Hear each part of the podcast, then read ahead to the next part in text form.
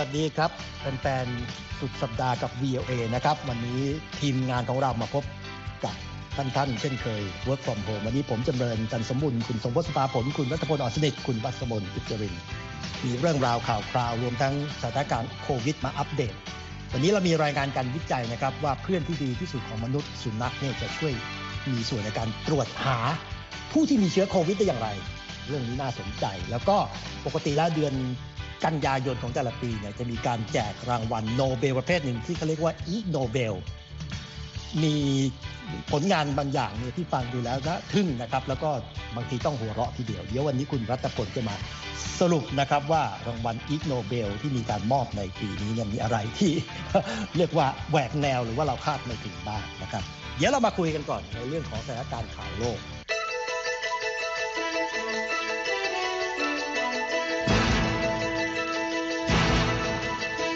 ช่วงนี้นะครับก็เป็นช่วงของการประชุมสมัชชาใหญ่สหประชาชาตินะครับ ก็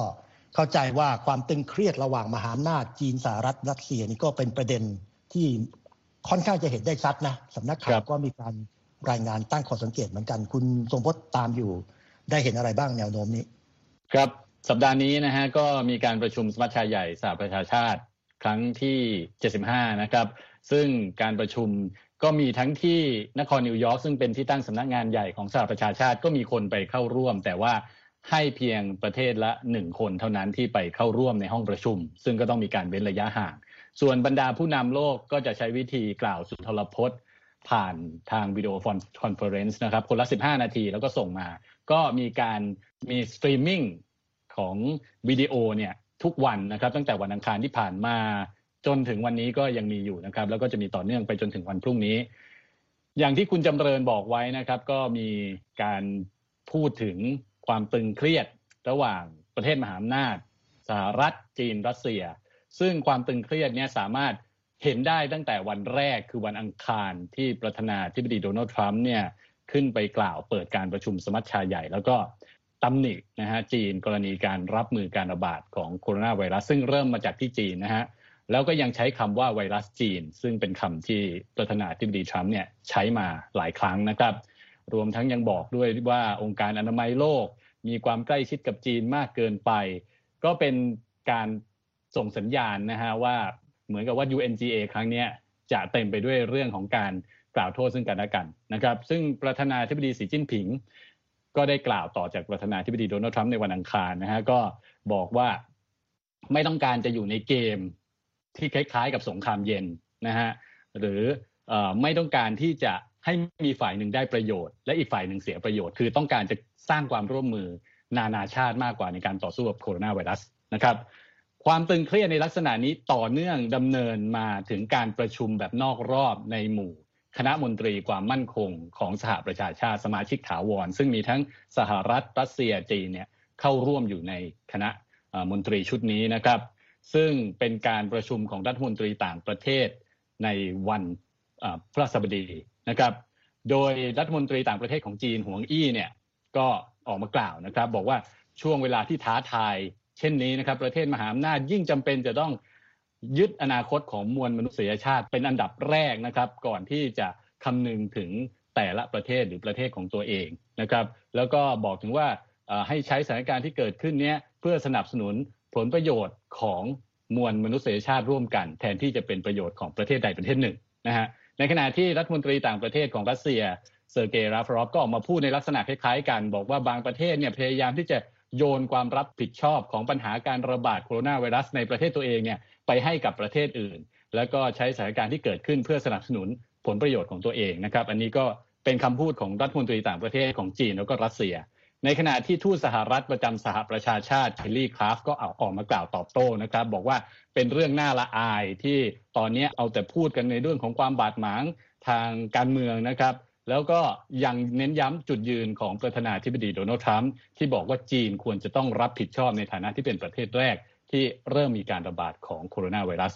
ก็ยังไม่จบนะครับ เพราะว่าทูตจีนประจำสหประชาชาติจางจุ้นเนี่ยก็ออกมาตอบโต้อีกบอกว่า แม้ว่าจีนจะเป็นประเทศแรกที่เกิดการระบาด เป็นประเทศแรกที่ถูกไวรัสโจมตี แต่ก็พยายามเสียสละอย่างมากที่จะตอบสนองต่อการระบาดในระดับโลก แล้วยังบอกด้วยนะครับว่าสหรัฐเองที่ล้มเหลวในการรับมือโควิด -19 ในประเทศตัวเอง ซึ่งเป็นความผิดของรัฐบาลสหรัฐ ที่ทำให้มีผู้ติดเชื้อเกือบ 7 ล้านคน แล้วก็เสียชีวิตมากกว่า 2 0 0 0 0 0 คนในสหรัฐเอง ก็นี่ก็เป็นการกระทบกระทั่งเป็นความตึงเครียด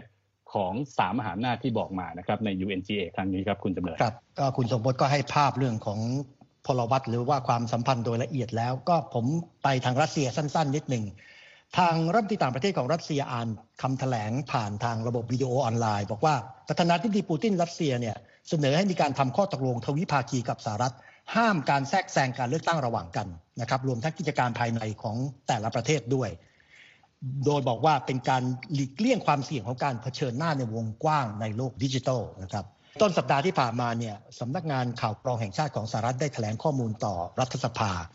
เกี่ยวกับความพยายามของรัสเซีย จีนอิหร่านและประเทศอื่นที่จะแทรกแซงแล้วก็ทำลายความน่าเชื่อถือในการเลือกตั้งของสหรัฐนะครับ ซึ่ง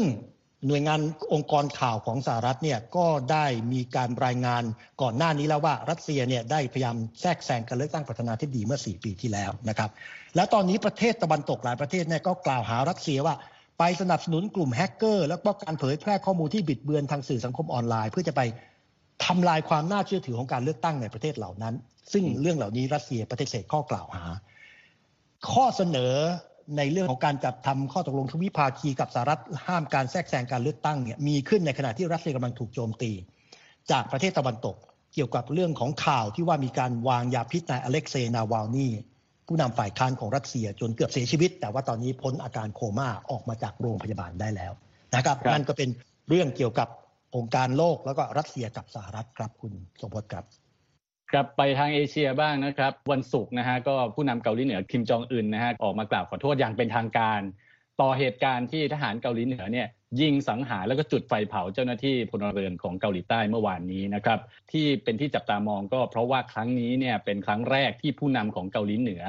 เป็นคนแรกเลยนะฮะในประวัติศาสตร์ที่ออกมากล่าวขอโทษต่อเกาหลีใต้ ไม่ว่าจะเป็นกรณีใด ๆ ก็ตามนะครับ ก็ ทำให้ถูกพูดถึงกันอย่างมากนะครับ เหตุการณ์นี้เกิดขึ้นเมื่อวันพฤหัสบดีเมื่อทางกองทัพเกาหลีใต้เนี่ยบอกว่าทหารเกาหลีเหนือ ยิงและสังหารเจ้าหน้าที่ของเกาหลีใต้ผู้หนึ่ง ซึ่งทำงานให้กับกระทรวงการประมงของเกาหลีใต้นะฮะกระทรวงมหาสมุทรและการประมง ซึ่งอยู่บนเรือแล้วก็เรือเนี่ยเข้าไปในเขตหน้าน้ำของเกาหลีเหนือ ก็มีการสอบปากคำเจ้าหน้าที่เกาหลีใต้ผู้นี้ก่อนที่ จะมีรายงานว่าเขาถูกยิง แล้วก็จุดไฟเผาทันทีนะครับ ยังไม่ทราบรายละเอียดอื่น ๆ แต่ว่าทางกองทัพของเกาหลีใต้ก็บอกว่าเป็นไปได้ที่เจ้าหน้าที่เกาหลีใต้ผู้นี้พยายามที่จะหนีเข้าไปในเกาหลีเหนือด้วยเหตุผลบางอย่างนะฮะซึ่งก็ไม่ไม่ทราบว่าเป็นเรื่องของอะไรนะครับ แต่ว่าทางผู้นำเกาหลีเหนือคิมจองอึนก็ได้ออกมากล่าวขอโทษอย่างเป็นทางการแล้วครับ โอเค นั่นก็เป็นเรื่องของความสัมพันธ์ระหว่างประเทศอันนี้มาพูดถึงเรื่องของสถานการณ์โควิด ซึ่งก็มีส่วนจะกระทบกับพวกเราได้ทุกคนนะครับ ตัวเลขผู้ติดเชื้อในสหรัฐเนี่ยณวันศุกร์เนี่ยมีโอกาสที่จะเกิน 7 ล้านคนละนะครับแล้วก็วันนี้ก็มีข่าวว่า ผู้ว่าการรัฐเวอร์จิเนียกับภรรยา ก็รายงานว่าตัวเองเนี่ยติดเชื้อผลออกมาเป็นบวกเหมือนกัน ตัวผู้ว่าไม่มีอาการแต่ภรรยานี่มีอาการปานกลาง แล้วก็ตอนนี้กำลังกักตัวอยู่นะครับ นั่นก็เป็นข่าวที่เรียกว่าก็ใกล้ตัวเราเหมือนกันขนาดคนขนาดผู้ว่าเนี่ยนะครับถึงแม้ว่ารัฐเวอร์จิเนียเนี่ยก็จะพยายามใช้มาตรการในการควบคุมพอสมควร ไปทางยุโรปหลายประเทศในยุโรปก็กำลังมีความวิตกนะครับว่าการระบาดระลอก2เนี่ยจะกลับมาในช่วง2อสเดือนต่อจากนี้ อย่างในเนเธอร์แลนด์เนี่ยนายกรัฐมนตรี Mark Rutte เนี่ยบอกว่าการระบาดระลอกใหม่เนี่ยน่าวิตกอย่างยิ่ง ในขณะที่มีตัวเลขผู้ติดเชื้อรายใหม่มากถึง2,000 700 กว่ารายนะครับ แล้วอาจจะต้องมีมาตรการเข้มงวด ถ้าเคยเข้าไปดูในภาพเนี่ยเราจะเห็นว่าในเนเธอร์แลนด์เนี่ยร้านอาหารนอก outdoor เนี่ยเขาทำเป็นซุ้มเหมือนกับเป็นซุ้มเรือนต้นไม้เล็กๆนะครับขนาดนั่งเอาท์ดอร์เนี่ยแต่ว่าถึงขนาดนั้นเนี่ยก็นายกของของเนเธอร์แลนด์ก็ยังบอกว่าสถานการณ์การระบาดเนี่ยน่าวิตกทีเดียว ในยุโรปอีกด้านหนึ่งตอนนี้สาธารณรัฐเช็ก มีอัตราผู้ติดเชื้อต่อประชากรเนี่ยบ้างเป็นอันดับสองรองจากสเปน ในช่วงสองสัปดาห์ที่ผ่านมา แล้วในสเปนเหมือนกันเนี่ยมีความขัดแย้งกันระหว่างรัฐบาลกลางของสเปน กับรัฐบาลท้องถิ่นในเขตย่านของกรุงมาดริดซึ่งเป็นเมืองหลวงว่า จะใช้มาตรการเข้มงวดขนาดไหน เพราะว่ารัฐบาลแห่งชาติเนี่ยต้องการจะล็อกดาวน์ผู้คนประมาณ 3 ล้านกว่าคนในเขตย่านกรุงแมดริดแต่ว่ารัฐบาลที่ปกครองท้องถิ่นอยู่เนี่ยไม่ต้องการจะให้ใช้มาตรการ เข้มงวดเต็มที่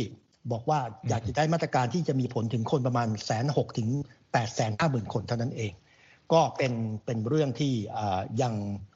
ยังเป็นที่ตกลงกันไม่ได้อยู่ แต่ว่าในความคืบหน้าทางด้านการแพทย์อีกด้านหนึ่ง บริษัทโนวาแวคของสหรัฐ ก็จะเริ่มการทดลอง phase สามในคนนะครับประมาณหนึ่งหมื่นคน แต่ว่าอาสาสมัครนี่จะอยู่ในอังกฤษ งั้นบริษัทที่ใหญ่ๆ ทั้งทั้งหลายที่ทดลองวัคซีนเนี่ยก็แทบทุกบริษัทแล้วเข้าไปใน phase สามแล้วเพราะว่าเมื่อสองสามวันที่ผ่านมา Johnson & Johnson ก็ประกาศว่าจะทดลอง phase สามจะมีกลุ่มอาสาสมัครทดลองถึงหกหมื่นคนในสหรัฐ แต่โนวาแวคเนี่ยจะทดลองในอังกฤษนะครับ นั่นก็เป็นเรื่องของอาสาการทั่วไป ทีนี้มีเรื่องหนึ่งก่อนที่จะไปคุยถึงเรื่องของสุนัขจะช่วยในการตรวจพบได้อย่างไร คำถามก็คือว่ามีคำเตือนอยู่มากมายเลยบอก หน้าหนาวที่จะมาถึงเนี่ยจะทำให้โอกาสการแพร่ระบาดการติดเชื้อโคโรนาไวรัสสายพันธุ์ใหม่นี้มากขึ้นนะครับ นักระบาดวิทยาเนี่ยบอกว่าหน้าหนาวเนี่ยมันมีปัจจัยอยู่ 3 อย่าง ที่มันจะช่วยให้มีการแพร่ระบาดแล้วก็การติดเชื้อได้ง่ายขึ้น ปัจจัยอันแรกคือตัวไวรัสเอง ปัจจัยอันที่ 2 ก็คือสภาพแวดล้อม ปัจจัยอันที่ 3 ก็คือตัวเราเองนะครับ เอาเป็นข้อๆตัวไวรัสเองเนี่ย เขาบอกว่า อากาศหนาวอากาศที่แห้งเนี่ยมันจะทำให้ไวรัสเนี่ยลักษณะของการกระจายตัวลักษณะที่เราเรียกว่าเป็นแอโรซอลเป็นละอองแขวนลอยในอากาศเนี่ยมันทำได้ง่ายขึ้น เพราะฉะนั้นเนี่ยคำแนะนำนะคุณทรงพจน์ถ้าอยากจะป้องกันเนี่ยคือติด humidifier ในบ้าน อันนี้สำหรับบ้านเรือนในเขตหนาวนะ เพราะว่ามันจะทำให้ความมีความชื้นแล้วก็การก่อตัวเป็นละอองฝอยหรือการแพร่เชื้อของไวรัสเนี่ยทำได้ยากขึ้น แสดงว่าไวรัสเนี่ยชอบอากาศแห้งใช่ไหมชอบอากาศแห้งจากอากาศแห้ง ซึ่งการการกระจายตัวเนี่ยมันจะไปได้เร็วขึ้น อันที่สองคือสภาพแวดล้อมแน่นอน เมื่ออากาศหนาวคนก็อยู่ในสถานที่ปิดต้องใกล้ชิดกันมากขึ้น ไม่มีโอกาสออกไปเอาดอโอกาสที่จะแพร่เชื้อกระจายแลกเปลี่ยนกันก็จะมีมากขึ้นนะครับใช่ ปัจจัยที่ 3 คือตัวเราเอง นักระบาดวิทยาบอกว่า โดยปกติแล้วเนี่ยโรคระบบทางเดินหายใจเนี่ยมักจะแพร่ในช่วงหน้าหนาวอยู่แล้ว เพราะว่าเซลล์ในระบบทางเดินหายใจของเราเนี่ยทำงานได้ไม่ดี หรือว่าการป้องกันเชื้อเนี่ยอ่อนลง เพราะว่าอากาศแห้งเพราะนั้นโอกาสที่จะป้องกันการติดเชื้อหรือกำจัดเชื้อ หรือว่าการได้รับเชื้อในจำนวนน้อยลง ก็มีโอกาสที่จะติดเชื้อได้ก็มีมากขึ้นในหน้าหนาว นั่นก็เป็น 3 ปัจจัยนะครับ โดยนักระบาดวิทยาก็บอกอยู่แล้วว่าโรคระบบทางเดินหายใจเนี่ยมักจะเห็นเลยหลักฐานว่ามันจะแพร่กระจายได้มากขึ้นในช่วงของหน้าหนาว เพราะฉะนั้นคำเตือนคำแนะนำก็ไม่พ้นจากที่เราเคยได้ยิน สวมหน้ากากเว้นระยะห่างนะครับแต่ว่าในหน้าหนาวเนี่ยบางครั้งถึงจะต้องสวมหน้ากากในในบ้านที่เราอยู่กับคนอื่นหรือไม่ อันนั้นก็แล้วแต่พิจารณา แต่ว่าเครื่องอสร้างความชื้นหรือว่า humidifier เนี่ย ก็จะเป็นทางเลือกที่ดีถ้าทำได้นะครับ ในการที่จะช่วยยับยั้งการแพร่กระจายโอเค อันนั้นก็เป็นภาพโดยทั่วไปของเรื่องของกลไกหรือว่าลักษณะของการระบาดหรือสถานการณ์การระบาดในขณะนี้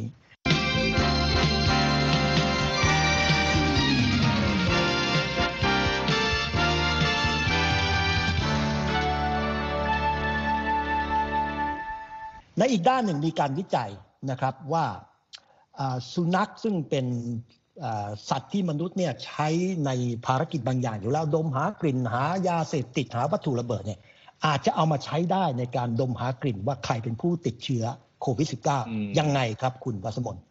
ค่ะปกตินะคะ ในวงการแพทย์ก็มีการใช้สุนัขในการดมกลิ่นตรวจหาโรคอยู่แล้วอย่างเช่นโรคมะเร็งหรือว่าโรคมาลาเรียค่ะ คือตอนนี้เนี่ยก็ยังไม่ได้มีคำอธิบายทางการแพทย์อย่างแน่ชัดนะคะ ว่าทำไมสุนัขเนี่ยถึงสามารถ ดมกลิ่นแยกแยะ ระหว่างคนที่มีสุขภาพปกติ กับคนที่เป็นโรคได้ แต่ว่าหนึ่งในความอธิบายที่เป็นไปได้ค่ะ ก็คือว่ามนุษย์เราเนี่ยจะมีการปล่อยอ่าเขาเรียกว่าของเสียจากการเผาผลาญอย่างเช่นเหงื่อออกมา ซึ่งเหงื่อของคนที่มีสุขภาพปกติ กับเหงื่อของคนที่มีโรคเนี่ยค่ะ ก็จะเราแยกไม่ออกอยู่แล้ว แต่ว่าสุนัขเนี่ยเขาจะแยกออกทำไมสุนัขถึงแยกออกคะเพราะว่าสุนัขเนี่ยมีหน่วยทับกลิ่นค่ะ ถึง 220 หน่วย ถ้าเทียบกับมนุษย์ที่มี 5 ล้านหน่วยนะคะ ด้วยเหตุผลนี้ค่ะทำให้ล้านหน่วยหรือเปล่าครับ220ล้านหน่วยใช่ค่ะ220ล้านใช่ค่ะทำให้สุนัขเนี่ยสาามารถรับกลิ่นได้ดีกว่ามนุษย์ถึงอ่าหนึ่งหมื่นเท่าค่ะ แล้วก็ความสามารถในการดมกลิ่นของเขานะคะ ถ้าเทียบอ่าเป็นอัตราส่วนง่ายๆก็คือหนึ่งต่อหนึ่งล้านล้าน ถ้าให้เห็นภาพเนี่ยก็คือเหมือนกับว่าใส่สารอะไรสักอย่างหนึ่งหนึ่งหยดเนี่ยไปในน้ำที่มีปริมาณเท่ากับน้ำในสระน้ำที่ใช้ในการแข่งขันโอลิมปิก 20 สระค่ะ คือด้วยปริมาณแค่นี้เนี่ยสุนัขเขาก็สามารถตรวจได้ ซึ่งล่าสุดนี้นะคะ ทางคณะสัตวแพทย์ค่ะของมหาวิทยาลัยเฮลซิงกิในฟินแลนด์นะคะ ก็ได้ฝึกฝนสุนัขค่ะทำให้สุนัขเนี่ยเขาสามารถดมกลิ่นแยกแยะอ่าผู้ที่ป่วยโรคโควิดจากคนที่ไม่ได้ป่วยได้ ซึ่งตอนแรกค่ะเขาก็มีการอ่าฝึกสุนัขเพื่อให้ดมกลิ่นแยกแยกอ่ากลิ่นจากปัสสาวะได้ โดยสามารถฝึกได้เมื่อเดือนพฤษภาคมที่ผ่านมา แต่ว่าตอนนี้ค่ะ ก็มีการฝึกอย่างก้าวหน้าไปอีกขั้นหนึ่งก็คือฝึกให้สามารถดมจากเหงื่อของผู้ที่ป่วยได้นะคะ แต่อย่างไรก็ตามค่ะก็การใช้งานสุนัขนะคะ ที่สนามบินเฮลซิงกิค่ะ ซึ่งมีการนำสุนัขเนี่ยนำมาใช้ดมกลิ่นผู้โดยสาร เพื่อตรวจหาว่ามีผู้โดยสารคนไหนที่มีแนวโน้มที่จะติดเชื้อโควิด -19 หรือเปล่า ไม่ได้ให้สุนัขไปดมที่ตัวของผู้โดยสารโดยตรงนะคะเขาก็ใช้วิธีว่าให้ผู้โดยสารเนี่ยเอาผ้าเช็ดคอเพื่อให้ติดเหงื่อออกมาจากนั้นก็นำผ้าไปใส่ในกล่องแล้วจากนั้นค่อยนำกล่องเนี่ยไปให้สุนัขดมในบูธที่อยู่แยกต่างหากคือด้วยวิธีนี้เนี่ยหนึ่งก็คือว่าจะช่วย ปกป้องความเป็นส่วนตัวของผู้ของของผู้ที่ติดเชื้อได้เพราะสมมติถ้าเกิดว่าสุนัขมาดมที่ตัวโดยตรงแล้วเกิดเห่าหรือส่งสัญญาณขึ้นมาเนี่ยก็อาจจะทำให้คนอื่นก็คือจะรู้หมดเลยว่าอ้าวคนนี้นี่มีโอกาสติดเชื้อไวรัสหรือเปล่า แล้วก็อีกเหตุผลหนึ่งค่ะก็คือว่าทำให้ผู้ที่ดูแลสุนัขเนี่ยไม่อ่ามีความปลอดภัยมากขึ้น ไม่ต้องนำสุนัขเนี่ยมาหาผู้โดยสารโดยตรงซึ่งตัวของผู้โดยสารเนี่ยก็มีความเป็นไปได้ว่าเขาก็อาจจะติดเชื้อไวรัสตรงนี้เหมือนกันนะคะ ซึ่งทางเว็บไซต์ International Airport Review ค่ะ บอกว่า สุนัขเหล่านี้เนี่ยสามารถตรวจหาไวรัสโควิด -19 จากโมเลกุลเพียงได้เพียง 10 โมเลกุลนะคะ ทั้งนี้เนี่ยถ้าเกิดว่าเทียบกับเครื่องตรวจไวรัสที่มีอยู่ในปัจจุบันนะคะ จะต้องการโมเลกุลถึง 18 ล้านโมเลกุลเทียบกัน เครื่องที่ต้องการโมเลกุล 18 ล้านโมเลกุลกับสุนัขที่ต้องการเพียงแค่ 10 โมเลกุลเนี่ยก็สามารถตรวจหาเชื้อได้ แล้วก็การการตรวจหาเชื้อของอด้วยการดมกลิ่นของสุนัขเนี่ยสามารถบอกผลได้แม่นยำถึงเกือบร้อยเปอร์เซ็นค่ะ แล้วก็สามารถบอกได้แม้ว่าคนคนนั้นเนี่ยจะยังไม่แสดงอาการของโรคก็ตาม อีกอย่างหนึ่งที่ทำให้วิธีการตรวจแบบนี้นะคะ มีอ่าสะดวกรวดเร็วเนี่ยเพราะว่าสุนัขเขาสามารถดมกลิ่นแล้วก็สามารถบอกได้ทันทีภายในสิบวินาที ในขณะที่การตรวจทางแลบเนี่ยจะต้องใช้อย่างที่ทราบกันก็คือต้องใช้ไม้กวาดเข้าจมูกมันก็จะ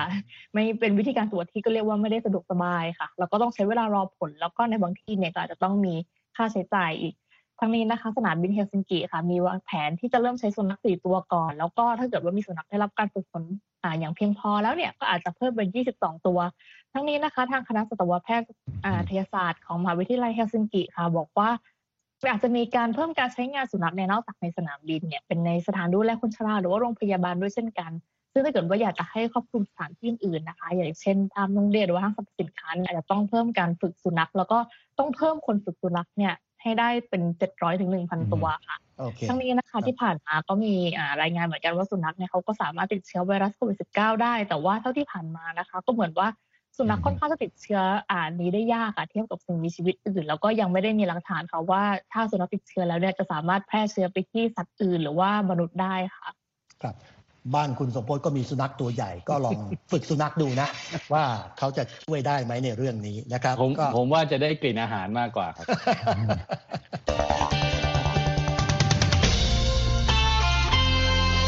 ตอนนี้เราจะมาพูดถึงเรื่องของอการมอบรางวัล Ig Nobel ในช่วงท้ายรายการนะครับ ปกติการมอบรางวัล Ig Nobel จะมีขึ้นในช่วงเดือนกันยายน แต่คิดว่ายังไม่สายเกินไป เพราะว่า มีผลการวิจัยอย่างหนึ่งเนี่ยที่มาเกี่ยวกับน้องจระเข้เหมือนกันนะที่เป็นตัวเอาจระเข้มาเป็นตัวในการวิจัยสาขาหนึ่งของ Ig Nobel อะจะมอบให้คุณรัตพลเนี่ยช่วยสรุปขยายความว่าเขาทำอะไรกันสำหรับ Ig Nobel ในปีนี้อิกโนเบลเกิดขึ้นก่อนรางวัลโนเบลจริงนะแต่ว่าไม่ได้เกี่ยวกันในเรื่องของคณะกรรมการจริง ๆ ตรงกันข้ามกันด้วยซ้ำเพราะว่า Ig Nobel เนี่ยเป็นรางวัลโนเบลแนวขำขันนะสำหรับเรื่องที่เกิดขึ้นจริง จะว่าเป็นบางเรื่องก็ขำไม่ออกเหมือนกับเสียดสีสังคมอะไรแบบนี้มากกว่านะแต่ว่าคนที่จัดเนี่ยเป็นคนที่อยู่ในวงการจริง คือ รางวัลนี้เนี่ยถูกพิจารณาโดยกลุ่มที่เรียกว่า Annals of Improbable Research แล้วก็จะจัดงานที่มหาวิทยาลัยฮาร์วาร์ดด้วยนะครับ การที่จัดงานลักษณะนี้เนี่ยก็เพื่อที่จะเป็นสีสันของทั้งวงการสังคมวงการวิทยาศาสตร์อะไรต่างๆนะเล่าถึงรางวัลปีนี้ดีกว่า เมื่อกี้คุณรัศมีบอกว่าสุนัขเห่าใช่ไหมนี่มีนักวิทยาศาสตร์ที่ออสเตรเลียแล้วก็ญี่ปุ่นเขาจะดูว่าจระเข้เนี่ยส่งเสียงแบบเห่าหรือว่าส่งเสียงตะโกนกล้องได้หรือไม่นะฮะด้วยการ ทดลองให้เอาจระเข้เหล่านี้เนี่ยลงไปในถังที่มีสารฮีเลียม ซึ่งก็คือมีความเย็น แล้วก็ดูว่าจะเปล่งเสียงออกมาได้หรือไม่ก็ได้รับรางวัลอิกโนเบลไปนะที่เขาอยากจะรู้เช่นนี้ก็เพราะว่าอยากจะศึกษาว่าสัตว์จำพวกนี้เนี่ยสื่อสารกันยังไงนะแล้วก็สัตว์จำพวกนี้เนี่ยเสียงร้องหรือว่าเสียงตะโกน มีความสัมพันธ์กับขนาดของร่างกายมากน้อยแค่ไหนนะ ก็ด้วยความงงของเราที่ฟังแล้วก็สมควรแก่รางวัลอิกโนเบลนี้นะครับ อีกอีกเรื่องหนึ่งก็คือเนื่องจากเป็นปีของโควิดนะงานงานปีนี้ก็จริง ๆ ก็สะท้อนของการจัดแบบออนไลน์เหมือนกัน แล้วก็มีรางวัลสาขาที่เกี่ยวข้องกับโควิดด้วย ก็คือว่าให้กับผู้นำประเทศหลายประเทศนะฮะด้วยเหตุผลเช่นนี้นะครับ บอกว่าได้รางวัลอิกโนเบลเพราะว่าสามารถใช้ เหตุการณ์โควิด -19 เนี่ยสอนให้โลกรู้ว่านักการเมืองสามารถเป็นผู้ชี้ชะตาความเป็นความตายของคนได้อย่างปัจจุบันทันด่วน มากกว่านักวิทยาศาสตร์และแพทย์นะคือถ้าฟังดูดีๆ ก็พูดง่ายๆว่าเสียสีเสียสีเสียดสีเหมือนกับเป็นในในเชิงรางวัลประเภทสันติภาพของรางวัลโนเบลจริงอะไรแบบนี้ใช่ไหมแต่ว่าไม่ได้นักการเมืองไม่ได้ทำให้เกิดสันติภาพขึ้น อันนั้นก็มีเดี๋ยวเราฟัง แต่ว่ารางวัลเรื่องโควิดเนี่ย ยิ่งชัดถ้าสมมุติว่าดูประเทศที่ได้รับรางวัลนี้นะครับ คือเขาบอกว่าผู้นำที่ได้รับเนี่ยมาจากบราซิล อินเดีย สหรัฐ เม็กซิโก ตุรกี เบลารุส เป็นต้นนะฮะและในส่วนที่คุณเรนพูดเมื่อสักครู่ว่าที่เกี่ยวข้องกับสันติภาพ ปีนี้ก็มีนะ เป็นเรื่องของอนักการทูตของสองประเทศที่ เป็นคู่ความขัดแย้งมาหลายสิบปีก็คืออินเดียแล้วก็ปากีสถาน เพราะว่าเมื่อสองปีก่อนเนี่ยสองประเทศนี้ตกเป็นข่าวว่า นักการทูตอะไปแกล้งกันไปแกล้งกันมาด้วยการไปกดกระดิ่งหน้าบ้านกันละกันแล้วก็วิ่งหนีนะฮะคือเป็นการตอกวัวนังควานแบบแบบวิธีที่ทำให้อีกฝ่ายหนึ่งจับตัวจับไม่ได้ว่าใครทำแต่ว่า กล่าวโทษกันไปมาว่าอีกฝ่ายหนึ่งทำนะเขาบอกว่านี่ได้รางวัลสันติภาพ Ig Nobel นะฮะย้อนกลับไปย้อนกลับไป ผมก็ไปดูว่าประเทศไทยเนี่ย เราก็ได้ทำอะไรสร้างสรรค์ให้กับโลกนี้หลายครั้งนะแล้วก็ Ig Nobel เขาก็รับรู้นะถึงความคิดสร้างสรรค์ เช่นอ่าตำรวจตำรวจไทยนะตำรวจที่กรุงเทพได้รางวัลโนเบล Ig Nobel ไม่ใช่โนเบล Ig Nobel เมื่อ 5 ปีที่แล้ว จากผลงานสร้างแรงจูงใจไม่ให้ตำรวจรับสินบน ด้วยการให้เงินสดกับคนที่ไม่รับสินบนพูดง่ายว่าถ้าคุณมือสะอาดคุณก็จะได้เงินเพิ่มนะเป็นก็เป็นแรงจูงใจนะให้ตำรวจทำดีแล้วก็แต่ว่าเป็นเงินของตำรวจเองนะอีกอันหนึ่งอันนี้ไปฟังข่าวย้อนหลังปรากฏว่าเป็นเสียงคุณดำเนินทำนะ เมื่อเจ็ดปีก่อน เขาบอกว่า ให้กับคณะแพทย์ไทยผู้ศึกษาเทคนิคการต่ออวัยวะเพศชายที่ถูกตัด ลืมไปแล้วนะเนี่ยเรื่องอย่างนี้คุณจำเริญแน่นอนฮะตอนนั้นเป็นแต่เป็นรายงานที่เกิดขึ้นจริง ผมไม่ได้ปูขึ้นจำได้จำได้ แล้วก็เป็นรายงานที่เกิดขึ้นจริง ก็นั่นก็เป็นสรุป Ig Nobel สำหรับปีนี้ก่อนที่จะมีรางวัลโนเบลประกาศจริงปลายปีนี้ครับ โอเค อันนั้นก็เป็นภาพรวมของ Ig Nobel นะครับ ก็ให้แนวความคิด อะ วันนี้ผมจะส่งท้ายด้วยเรื่องนิดหนึ่งนะครับ ก่อนจะจากกันไป ตอนนี้พวกเราส่วนใหญ่เนี่ยเรา work from home กันนะครับ บางทีเนี่ย บางคนโชคดีหน่อยอาจจะไป work from resort แม้สถานที่ไปพัก มีอาจารย์คนหนึ่งที่อาจารย์ Jay Van Bavel เป็นอาจารย์สอนทางด้านเรื่องของระบบประสาทจิตวิทยาที่มหาวิทยาลัย New York University เขาทำไมรู้ไหมเขาสร้างสถิติใหม่เขา เขา work from elevator หรือว่าในลิฟต์ขณะที่เขาติดอยู่ในลิฟต์เขาติดอยู่ในลิฟต์ที่อพาร์ตเมนต์ของเขาเนี่ยกับลูกสองคน ขณะจะลงจากอพาร์ตเมนต์แล้วก็จะไปสอนที่คลาส ก็ปรากฏว่าวิชาที่เขาจะสอนเป็นวิชาจิตวิทยาพอดี ก็เรียกว่าเขาก็ไม่ได้ตื่นตระหนกอะไร ถึงแม้ว่าจะมีเด็กเล็กอยู่สองคนนะครับ ก็ได้พยายามจะโทรศัพท์หรืออะไรต่ออะไรก็แล้วแต่ ในที่สุดแล้วเนี่ยเขาก็ใช้เครื่องมือหนึ่งซึ่งพวกเราก็ใช้กัน คือเขาก็ใช้ซูมนะครับจากโทรศัพท์มือถือเนี่ยสามารถต่อเข้าไปได้ ถึงจะเป็นเซิร์ฟเวอร์หรืออะไรก็แล้วแต่ แต่ก็ทำให้นักศึกษาเนี่ยสามารถได้ฟังการบรรยายของเขาออนไลน์จากในลิฟต์ได้ แล้วก็มีเสียงปฏิกิริยาจากนักศึกษาด้วยบอกโอ้ดูที่อาจารย์ติดอยู่ในลิฟต์อะไรแบบนี้และเรื่องของความพยายามแก้ปัญหาอย่างสร้างสรรค์ แล้วก็ความเป็นห่วงของนักเรียนจริง ๆ ก็ปรากฏว่าช่วงเวลาที่เขาติดอยู่ในลิฟต์เนี่ยถึง 50 นาที แต่ก็มีความเยือกเย็นแล้วก็เด็กเล็กสองคนก็ไม่ได้ตื่นตระหนกอะไร ก็สอนไประหว่างที่ติดอยู่ในลิฟต์ขณะที่รอความช่วยเหลือ แล้วก็สามารถรอดมาได้นะครับเขาก็บอกว่าเขาจะไม่พยายามทำแบบนี้อีกอย่างแน่นอน นั่นก็เป็นเรื่องราวที่เรานำมาฝากวันนี้ ก็คงต้องขอถือโอกาสนี้ ลาไปก่อนนะครับ แล้วพบกันใหม่สุดสัปดาห์หน้า วันนี้ผมจำเริญตันสมบุญผมรัตพลอ่อนสนิท ผมทรงพจน์สุภาผล ดิฉันวัสมุอุจริน ลาไปก่อนครับ สวัสดีครับ สวัสดีค่ะ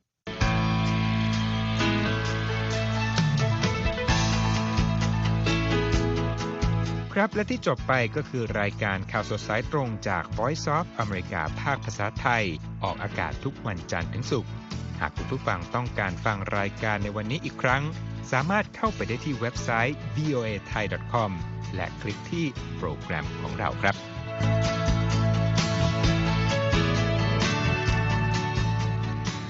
และถ้ามีเวลาว่างเสาร์อาทิตย์ อย่าลืมแวะมาฟังสุดสัปดาห์กับ VOA เช้าวันเสาร์ซึ่งเราจะมีคุยกันบันเทิงสำหรับหนังใหม่ประจำสัปดาห์ กับภาษาอังกฤษสำนวนอเมริกันทุกเช้าวันอาทิตย์ ตามเวลาในประเทศไทย ติดตามฟังย้อนหลังได้จากเว็บไซต์ของเราเช่นกันครับ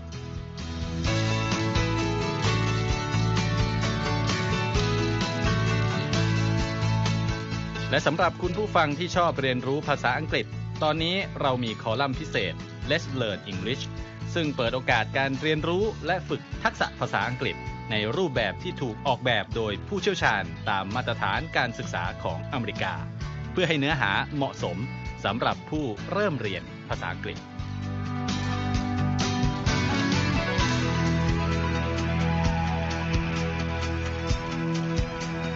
ครับเรายังมีวิดีโอที่จัดทำขึ้นเป็นพิเศษ สะท้อนเรื่องราวหลากหลาย ตั้งแต่ชีวิตคนไทยในสหรัฐ ไปจนถึงเหตุการณ์สำคัญต่างๆ ที่เกิดขึ้นในอเมริกา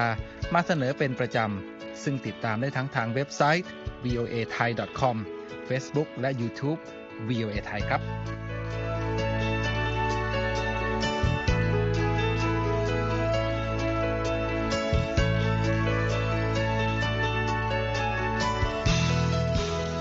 ใช่แค่นั้นนะคะ เรายังมี Facebook Live ให้ชมการออกอากาศสดจากกรุงวอชิงตัน และยังมี Instagram สะท้อนมุมมองสังคมและวัฒนธรรมอเมริกัน บอกเล่าเรื่องราวที่น่าสนใจผ่านภาพถ่ายจากทั่วทุกมุมโลก ให้แฟนรายการได้ฟอลโล่กันด้วยค่ะ